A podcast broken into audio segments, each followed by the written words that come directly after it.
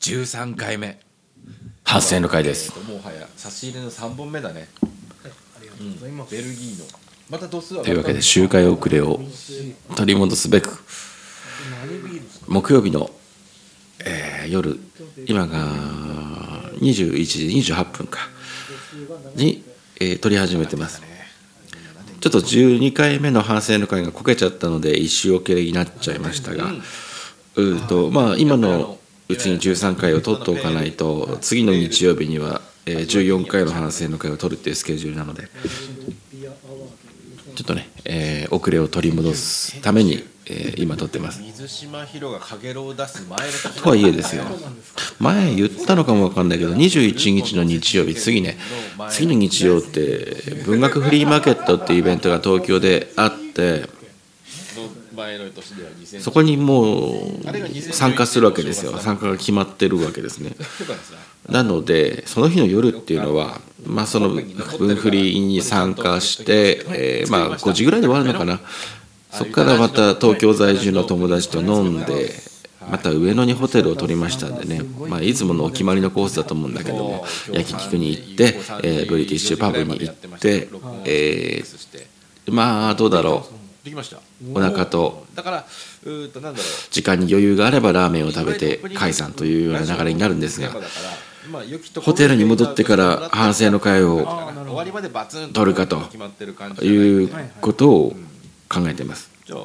だからマイクとね、えー機材をちょっと持ってかなきゃいけないなと思ってるんですがそういうつもりで。うん、またちょっと遅れたっていうとねなんか自分でも気持ち悪いんでちゃんとしっかりえー帳尻を合わせたいなと思いますけどね。ちょっとじゃあゆたらじに出してください。あ、持っ ということでえーまあゆたらじって豊さんが、えーずっとやってたお店のねラジオのテーマ曲を作るとなってたんですがもうかなり保留になってたものがやっとできたという回ですね。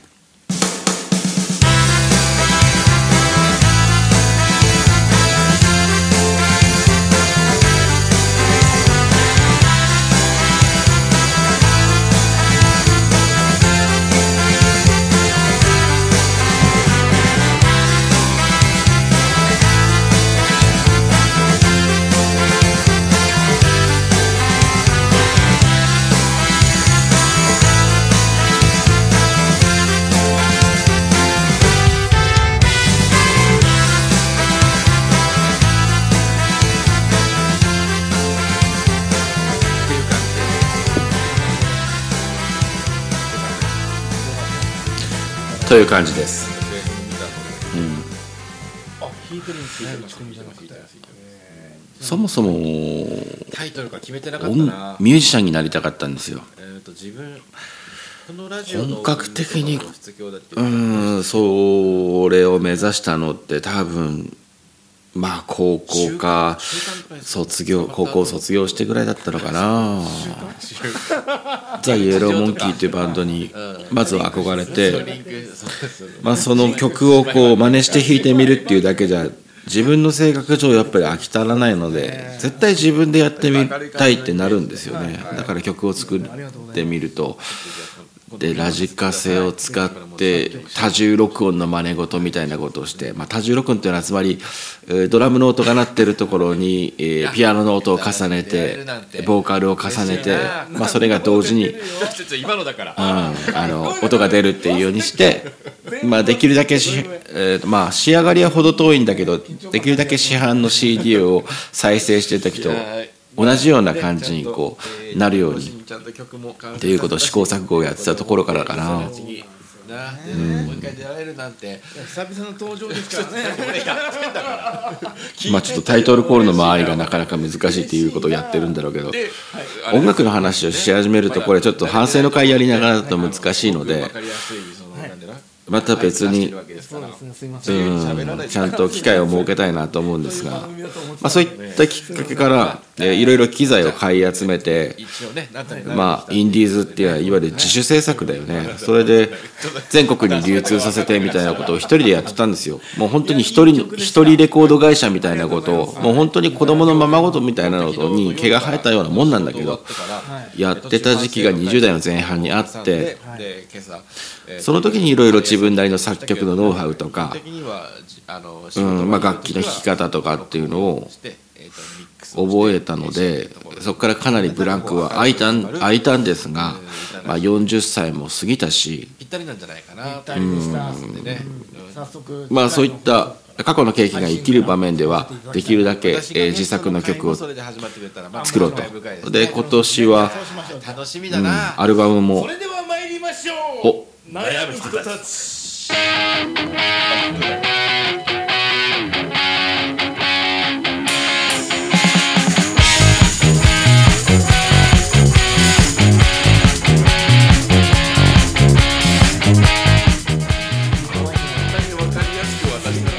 まあということで。ちゃんと、これいきますよあと4枚しっかり曲をいくつも作って。アルバムまあ多分今は形のある CD として作るっていうのはかなり数を限らなきゃいけないと思うんだけど、まあ、配信サイトとかともちゃんと、まあ、契約というか手続きを済ませたんで曲を作ったら例えば Apple Music とか Spotify とかそういったところから配信できるって環境自体は整えたのでうん。そそれはねなんていうかライフワークとして続けていきたいなというふうに周りになかなか理解されない私の好きなもの。はい。というわけでテーマですね。応募してくれたのはラジオネーム千尋さんです。千尋さん。千尋さんじゃん。はい。嬉しいね。あれだね。内容いきます。はい。どうしたの？はい読みますね。読んでくださいよ。南国少年パプア君が好きなこと。いやいやいやパプア君理ね解できんだろ周りは。本当にそう思うよ。だからこの方女性なんだよねこの後の話聞くと分かるけど。であ今の話からまあからすると。1980年生まれの俺としてはねパプア君なんかみんな、まあ、好き嫌いの差こそあれ周りの人をまあ読むなりアニメを見るなりしてただろうと思ってたんだけど確かに女の子で見てる子っていうのはまあ少なかったのかなっていうことだよね。ではいるんガンガン。そうガンガンね。ガンガンって今あります？ヤングガンガンはある。買ってはいなかったけど友達の家に遊び行ったらたまたまガンガンを買ってる子がいてそこで、まあ、ロトの紋章とか魔法陣ぐるぐるもそうか連載されてる中で柴田亜美のパップ南国少年パップア君があったんだよね。でその絵にね見覚えがあってまあ見覚えっていうか柴田亜美の絵って「ドラゴンボール」にすごく似てんだよね。鳥山明の。だから似てるなぁなんて思ったけどもう一つ見覚えがあるとあるあれなんですよね。エニックスのまだスクエアエニックスになる全然前ね。エニックスの「ドラゴンクエスト4コマ漫画劇場」っていう漫画があって、まあ、ドラゴンクエストを題材にいろんな漫画家さんがなんだろうアンソロジー的に、まあ、ギャグ漫画を4コマでね書いてっていうのがあってそれはね多分小学校のまあちょっと悪ガキがこんなのあるんだぜみたいな感じでこっそり学校に持ってきてたんじゃないかな。でそれをみんなで回し読みしてあこれが面白いあれが面白いってやってたんだけどその中になんか随分「ドラゴンボール」に似た絵だなみたいな。絵は全然その当時の柴田亜美なんていうのはん。あの今よりずっと雑な絵だったからなんか本当に、えー我々子供が真似して描いた「ドラゴンボール」みたいな感じっていうような印象があったんだけどただねやっぱりギャグのセンスはものすごくある人だったんだろうね最初から。まあ、絵はともかく内容はすごい面白いなっていうのはすごく覚え覚えてて。そのぐらい、うん、柴田亜美っていう名前もなんとなく覚えてたんじゃないかな。でパプア君をたまたま友達の家で読んでみたら途中からだったけど面白くてそれで多分八文字屋とかで立ち読みをしてね一巻を。であこれは集めようって言ってお小遣いの中から買いかまあ新刊が出たら買う、えーでまあすでに出てるものも少しずつ買い集めていくっていうふうにやってたんじゃないかな。多分7冊ぐらいしか出てないんだよね。そうそうそうそう。あの続編とかはあるけど。でえっとなんだろう足だけが人間の魚人半魚人か。はいまあ最初は1話完結のまあギャグ漫画なんだけど。えー、とそれ以外は全部魚っていう丹野くんね。一つ、まあ、主人公の目的っていうのは弟と再会するっていう目的があるんだけど基本的にはその、えー流れ着いた島の、えーパプア君っていう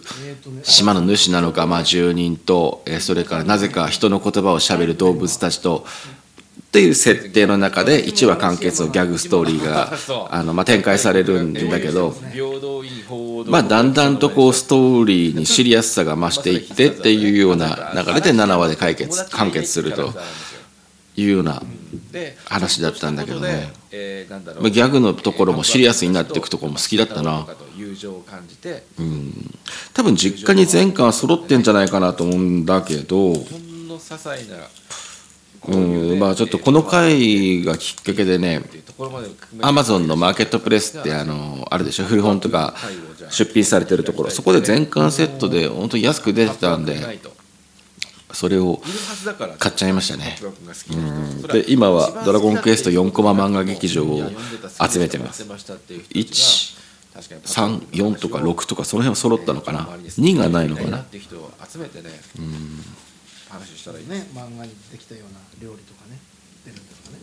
うんなんだろうなでもそんなパプアくんないとね。思いつかねえんだけどな。うん。まあ焼き魚とかエスカルゴとかになっちゃうのかな。あー。エスカ丹ルゴ。野君とさっきのクイズの答えだけど。買ったはいいが伊藤君まだね読み返してないので。知らないですか？ちょっと時間を作って7巻な7巻なんでね。読んでみようかな。今ね。翔太の寿司前の反省の回で俺言ってんのか。でもととにかくあのアプリでね翔太の寿司を全部読もうとしてるんですよ。全国大会編に入りましてね。あれめちゃくちゃだなあの漫画本当一番高いポイント出ましたね。共感しました。うん1話読むごとにあの読者の人たちのツッコミがたくさん読まあのついてて。読んでる間自分で内容にツッコミを入れて最後にそのコメント欄で答え合わせをするっていうようなのがどうしても楽しくてねちょっと翔太の寿司を読み切るまではパプア君になかなか映れないのかなと思うんだけど。大人になってから読んだ人の感想っていうのはそれは違うし、イベントに開催にあたって俺もきっと読み直すだろうから、うん、それによって新しい発見もあるだろうし、えーということでね。パプアナイト開催決定。はいよろしくお願いします。ですね。はい、はい。告知は後日。おお。はい。すごいなちゃんと告知しなきゃいけないけどそれだったら行きますっていう次も千尋さんからも人が1人2人ぐらいいるとね千尋さん告知もしやすくなるんだけど。偽勇者シリーズのことかな実際告知してみて本当千尋さんしか行きますっていうふうに言う人いなかったらちょっとなお互い気まずいだろうっていうことで、うん、23人ぐらいはね確定出しておきたいんだけど。いう方なんですね。桃江ちゃんは。我々より年いらっしゃったら教えてください、ちょっとお互いの都合を合わせてね。よく桃江ちゃんが倒れているシーンがありましたより美しくこれが倒匿名希望さんなの。か仕事の上で日々行っていました、桃江ちゃんのたが倒れる様を同じようにできるように練習したっていう方ですね。桃江ちゃんが、えーいわゆるまあ人気絶頂の頃にテレビで知ってた人なんだよね、で赤い疑惑って、まあ、ドラマですよねテレビ。世代的にはやっぱりちょっと上なのかな。でうん。桃江ちゃんが桃江ちゃんって俺ちびまる子ちゃんの中で初めて知ったもんなちびまる子ちゃんの漫画の中で出てきて真似して。あそういうアイドルがいたんだっていうのを。多分80年とかに引退してるんじゃなかったっけ？だから俺が生まれた年にもう引退してんだよね。美しく倒れる練習布って布団の上で日々行っていました昔の話。だから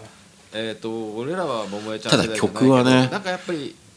なんかアルバムベストアルバムを買ってなり借りあのそのレンタルショップで借りたりして山口百恵の曲っていうのは豊さを聞いてたな。大阪の時も聞いてたしあの二十歳ぐらいの時。やっぱり表現力やった俺も中学校の時は。歌でのねちょっとやっぱり他に例がないんじゃないのかなっていうちょっとちょっと NG あれですけど、ね。はい。感じはするかな。一番プロの方ですよ飛び抜けて録中でやってました。びっくりしたのが「プレイバックパート2」っていう曲があるでしょでえーっとサビに向かっていって一旦ブレイクって言って音が全部消えて坊やっていうような歌詞があるあるんだけどそこの坊やの言い方はあれ多分山口百恵以上にかっこよく言える人は誰もいないんじゃないかなっていう。カラオケで歌ってるの何回か聞いたことあるけどあとプロが歌ってるカバー宇多田ヒカルとかもカバーしてるのライブでね見たけど中学校でムーンサルトプレスとかやっぱり山口百恵の坊やにはかなわないね。いもう宇多田ヒカルでさえかなわない。高いところに登って、うんあの声質と雰囲気と。そこからいわゆる爆中しながら相手の体の上に覆いかぶさるっていうあれできた人いたもんね。すごいな。膝悪くしてんのかな今頃。武藤家みたいな。やりすぎっとあれ膝がねからあのまあ頃シャイニングウィザーってことな。やっぱり有名人というか憧れた人言のに憧れてあ憧れた人の真似をし危てねうん、そういった動きとか、えー言葉遣いとかを真似しちゃうことっていうのはあるよねっていうような話に展開してるのかな本編はね。やっぱサソリ固めとか STF とかね、うん。うん、だから長野のだから俺はねさっきも言ったけど やってたわ。やっぱ高校時代はザ・イエローモンキーっていうバンドにとにかくやられちゃったのであとまあ定番のパワーボムとかね。で、まあ、中でもやっぱりボーカルの吉井和也っていう人にものすごく憧れたわけですよ。タイガードライバー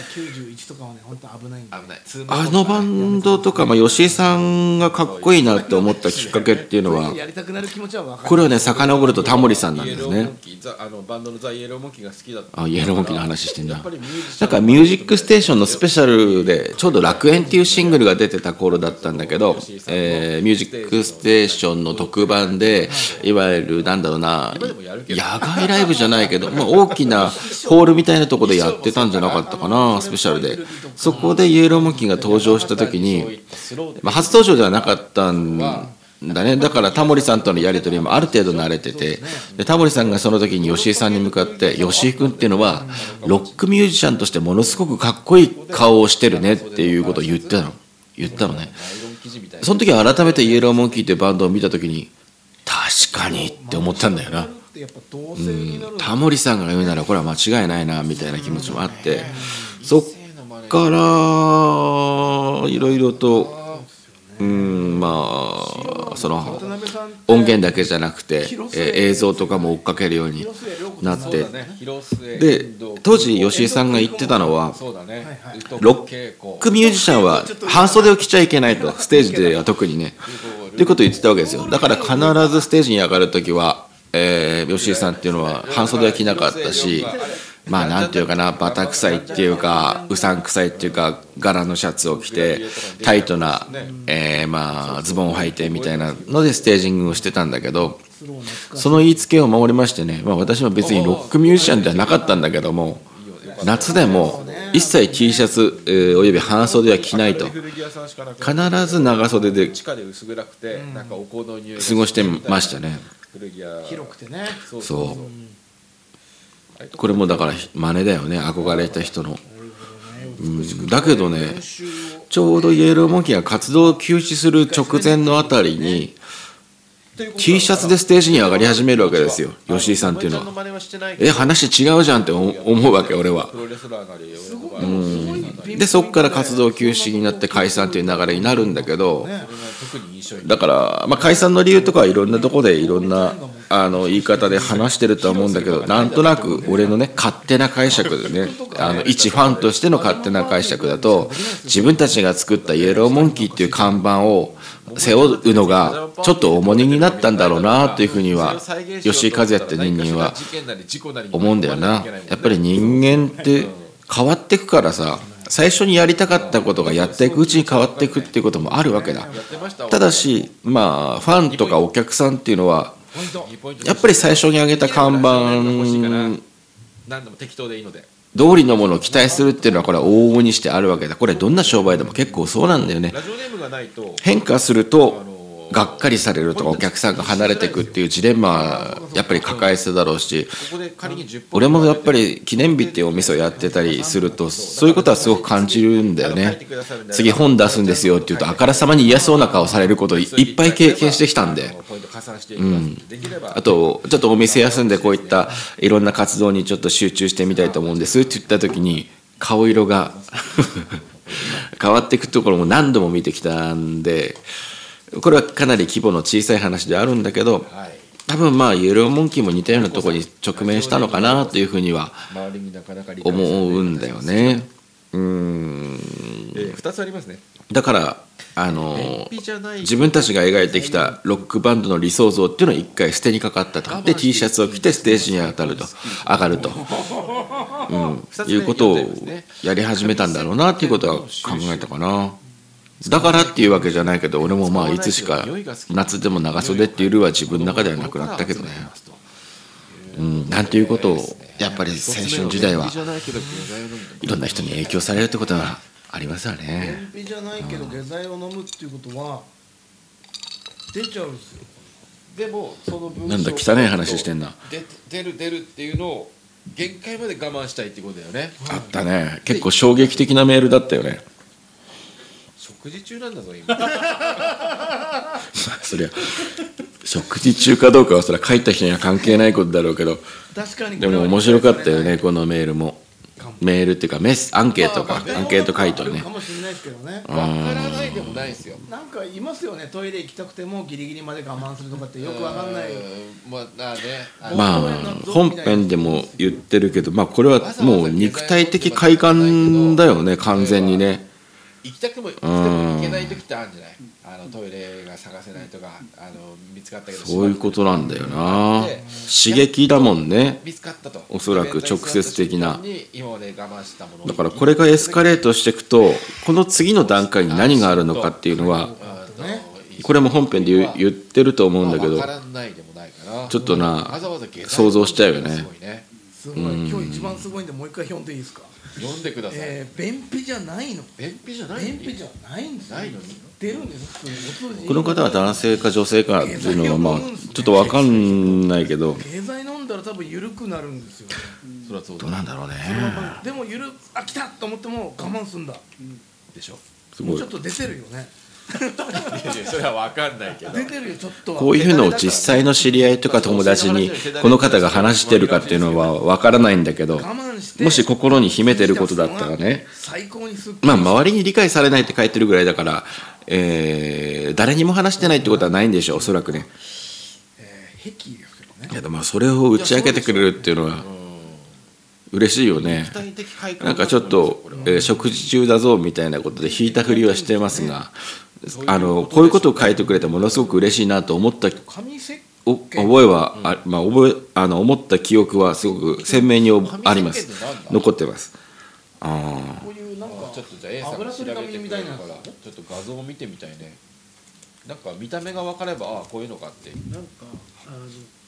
えいーとそうなんだよ。一方その紙石鹸をしのあを収集するっていう非常に可愛らしいね。イメージでは この対比もすごいけどな。はい。はい。にその紙、えー染み込ませた。染み込ませた。やつをあとにあの一なんか用意しておい。てそれを取って水と一緒に洗うと泡が出てくるような、そういうことなんだ。紙っぽい通常使うわけじゃなくて非常時に使うもんなの？なんか。紙石鹸はね。紙。ちょっとまあ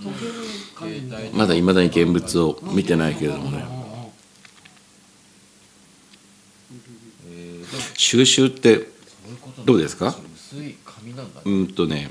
で Spotify だけのデータで見るとこのラジオを聴いてくださってる方って大体私の年齢のプラスマイナス10ぐらいの間に収まってるんですよ。ほぼ。ね。そうするとまあ中には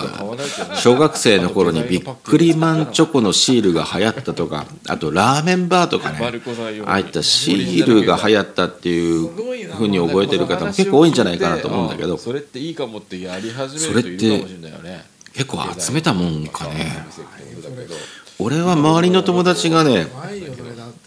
集めてて。ね環境ないそれこそなんだ？分厚もう集めたシールが分厚くなってさ輪ゴムで留めてんだけどそれがまあ人によっては1 0センチぐらいになってる子もいたけどあすごいななんて思ってじゃあ俺も集めてみようかななんて近所の駄菓子屋さんに行ってね集め始めてみるんだけど。みたいな感じだダメだね。全まあ続かないね。今も全然続かない。収集癖みたいなのは。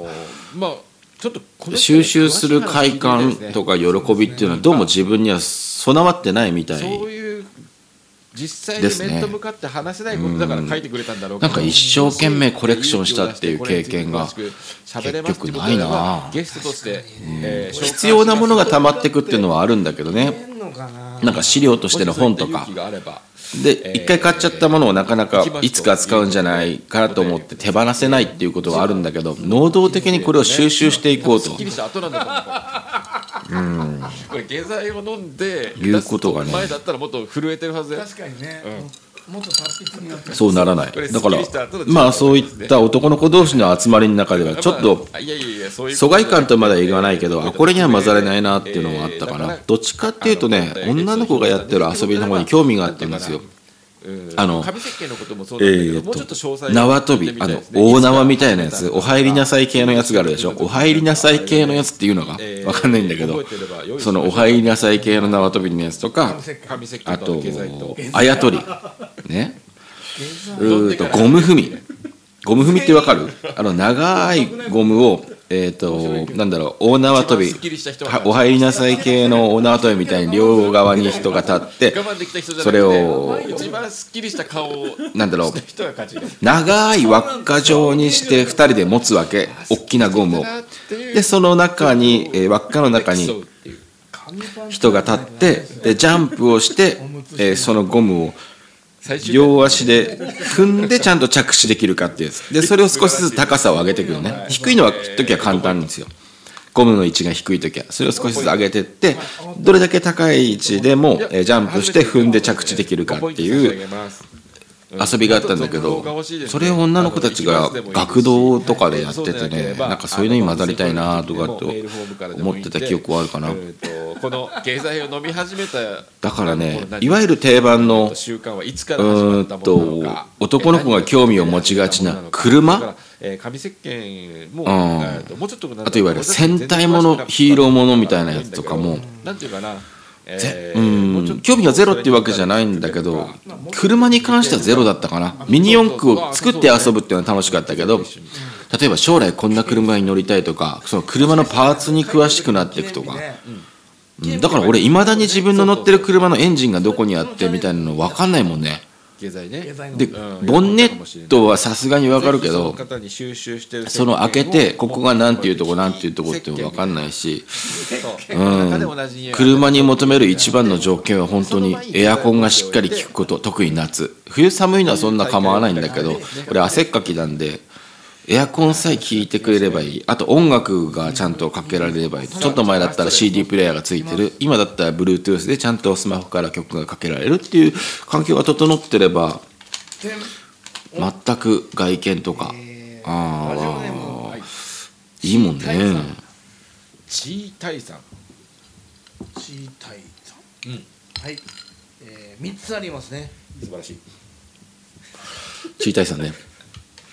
いいですね。いいですね。楽し楽しみだね。えーとまず1つ目。チータイさんは足の爪のはい。隙間の赤のこの前の収録でも名前聞いたたな。はいくっさとなる。また汚い話してんねここで。うんうんうん。ねいいですね。わかりますよ。二つ目は？えー鼻かんだ後のティッシュを開いて、うん。鼻水を見る。なるほど。うん。健康のパロメーターになるのはなるはいのになるのにうん。うんうんなるのに。あ周りは分かってくれないってことなんだ。あなるほど。でもどうだろうね。三つ目はそんなにみんなにこう分か。らせるように見なくてもなんとなくじゃあちゃんと噛めたかなぐらいは気にするんじゃないのかね、まあ、わざわざ開いてわーっと観察はしないけどな。汚い話ばっかりじゃないかっていう醤油マヨネーズじゃなくて、もっと汚いものをねつけてほしかったですね。多分もうこの話って数の子の話に行っちゃってんのかな まあちょっと順番が悪かったっていうのはあるよね。そのげ汚い系の話が下剤の話にもう完全にね汚い話の方から処理していきましょうか、処理って言っちゃったけど。な爪の隙間のえーと爪の隙間ってあの黒くなっちゃうやつかな、あれそう赤ってかね。うん。まあこういうことはえー、と同じものじゃなくてもなんか自分の匂いを嗅いでっていうのはあるんじゃないですか？なんか。あるよね。うん。どうですか？A さんは今大きくうなずいてましたけども。自分の匂いで安心するっていうこともあるだろうしな。クソエモのあるある何ですか？め ちゃくちゃ負担かけるんですよそうだよこれ A さんに振っちゃダメだよな。なんかへそを触っちゃうんですよね。へそへそえっ、ー、とへそのへそのごま？ああそこもやっぱり汚れがたまるところなんだもんね、れは確かにめっちゃ触ってるのでめっちゃ綺麗なんですけど。ああそうかそうか。それはそうだ。すごい赤裸々にいろいろ書いてくれた方そうだよ。ね。そのごまが汚れなんだよっていうこともね ごまが汚れっていうかあそこに黒いのがたまるっていうのが数の子。良くないんだよっていうのも俺だいぶ後になって知ったような気がするな。もう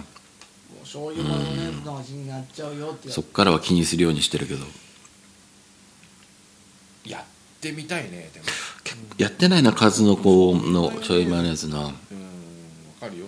当たり目とかでしょ？あよくやるのは。なんだってうまいマヨラーって今あんまり言わない？でもマヨネーズを何にでも使うっていう人はいるし俺もその気持ちは分かるよね。卵かけご飯とかでもさ醤油とマヨネーズ。自分の店ではまあポテトサラダぐらいかな定番で使うマヨネーズって。その他に何かの料理にマヨネーズを添えて出すっていうのはちょっとなかなか反則かなと思って美味しいに決まってるから反則かなと思ってあんまやらないんだけどまあその個人的な食事えーだとすると、まあ、ずっと前の回で目玉焼きの話したけどもね目玉焼きにまあ醤油をかけてで皿の端にマヨネーズをこう出しておいてねで白身を食べる時に少しずつその箸で切り取った白身にマヨネーズを少し乗せて食べて。でいざ、えー最後に残ったキロ、えー黄身をねうとご飯の上に乗せて食べるって言った時もマヨネーズを一旦その黄身の上に乗せておいてそこからご飯の上に乗せるっていうこともやるかな。毎回じゃないけど毎回やるとさすがにこれもう体に悪いんじゃないかなっていう気持ちが働いてなんだけど、うん、このようにその体に悪い悪いっていう概念がなければそれは毎日毎回やるぐらい美味しいかな。であとねこれはうちの母親の影響なんだけどこれこそ周りになかなか理解されない私のっていうテーマに沿ってると思うんだけどうちの母親はねあの醤油にあ醤油ごめんなさい。えっ、とま納豆に醤油とマヨネーズだったの。でご飯に乗せて食べた。わけ伝えればみんなでまあ母親がやってるからまあそういうもんなんだろうなと思って小さい頃に真似してて。でうまいんだよね。さっきの我々みたいに口をつぐむだけで心当たりはでそういうのをやったことがない人に話すとうわーって顔をしかめるんだけどまあ、自分も恥ずかしい思いするし。まあその人ももしかしたら後日やってみて美味しいって思ったのか分かんないけどなかなかねあ美味しいよねっていうふうにその場で意気投合したことっていうのは本当にこの人生で一人二人ぐらいじゃないなんじゃないかな。これはね好き嫌いを選ぶっていうわけじゃ俺ないと思うんだよ。マヨネーズが好きだ好きで納豆に抵抗がない人だったらちょっとぜひ試してみたい。見てもらいたいよね。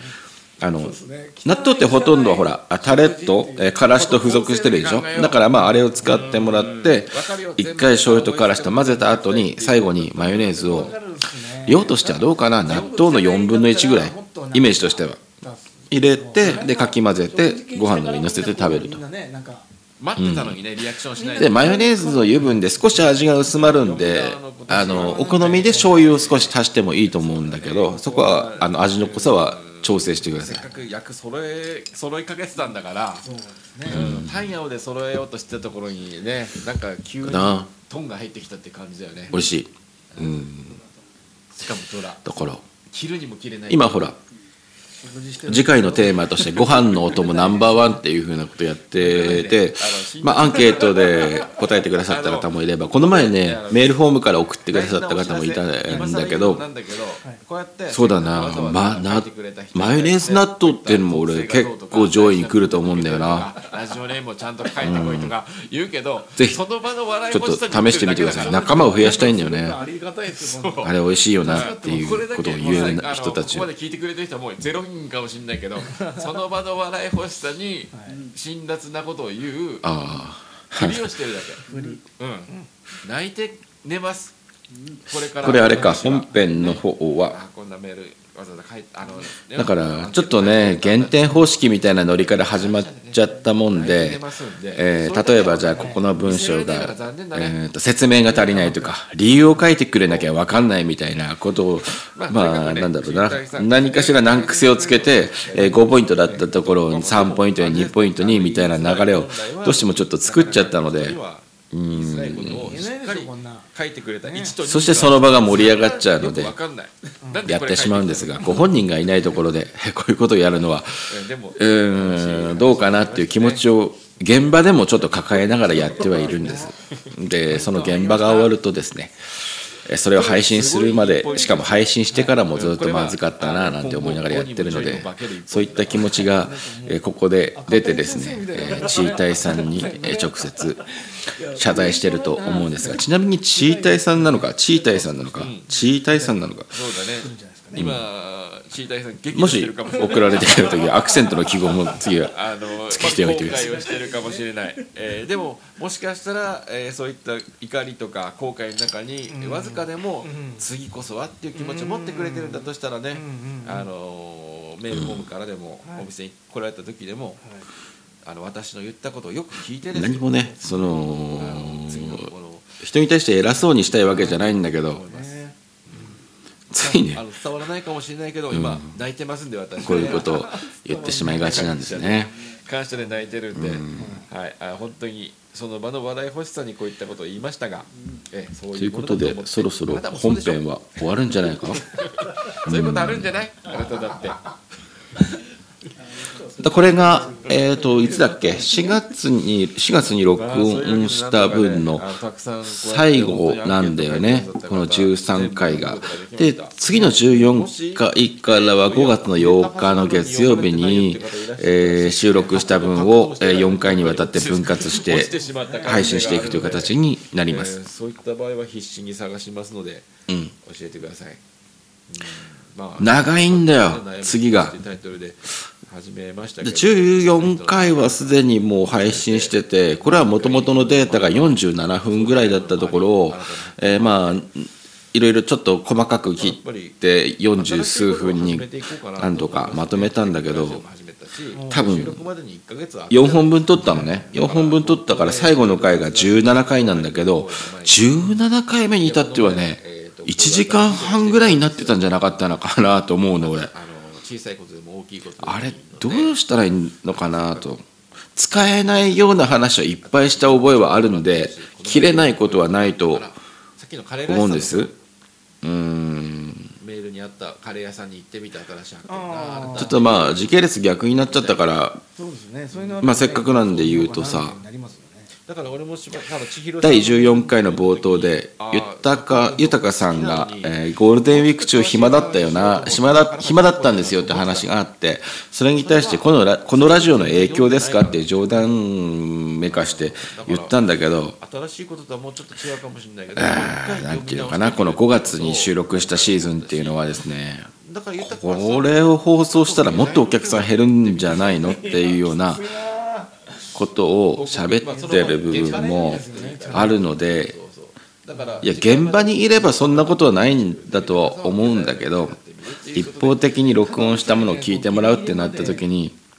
もしかしたらちょっと変な勘違いを生むかなという部分が多々あったなということでですねどういう形で、えーその現場での楽しさを伝えつつ、えーまあ、語弊がないようにやるにはどどう編集したら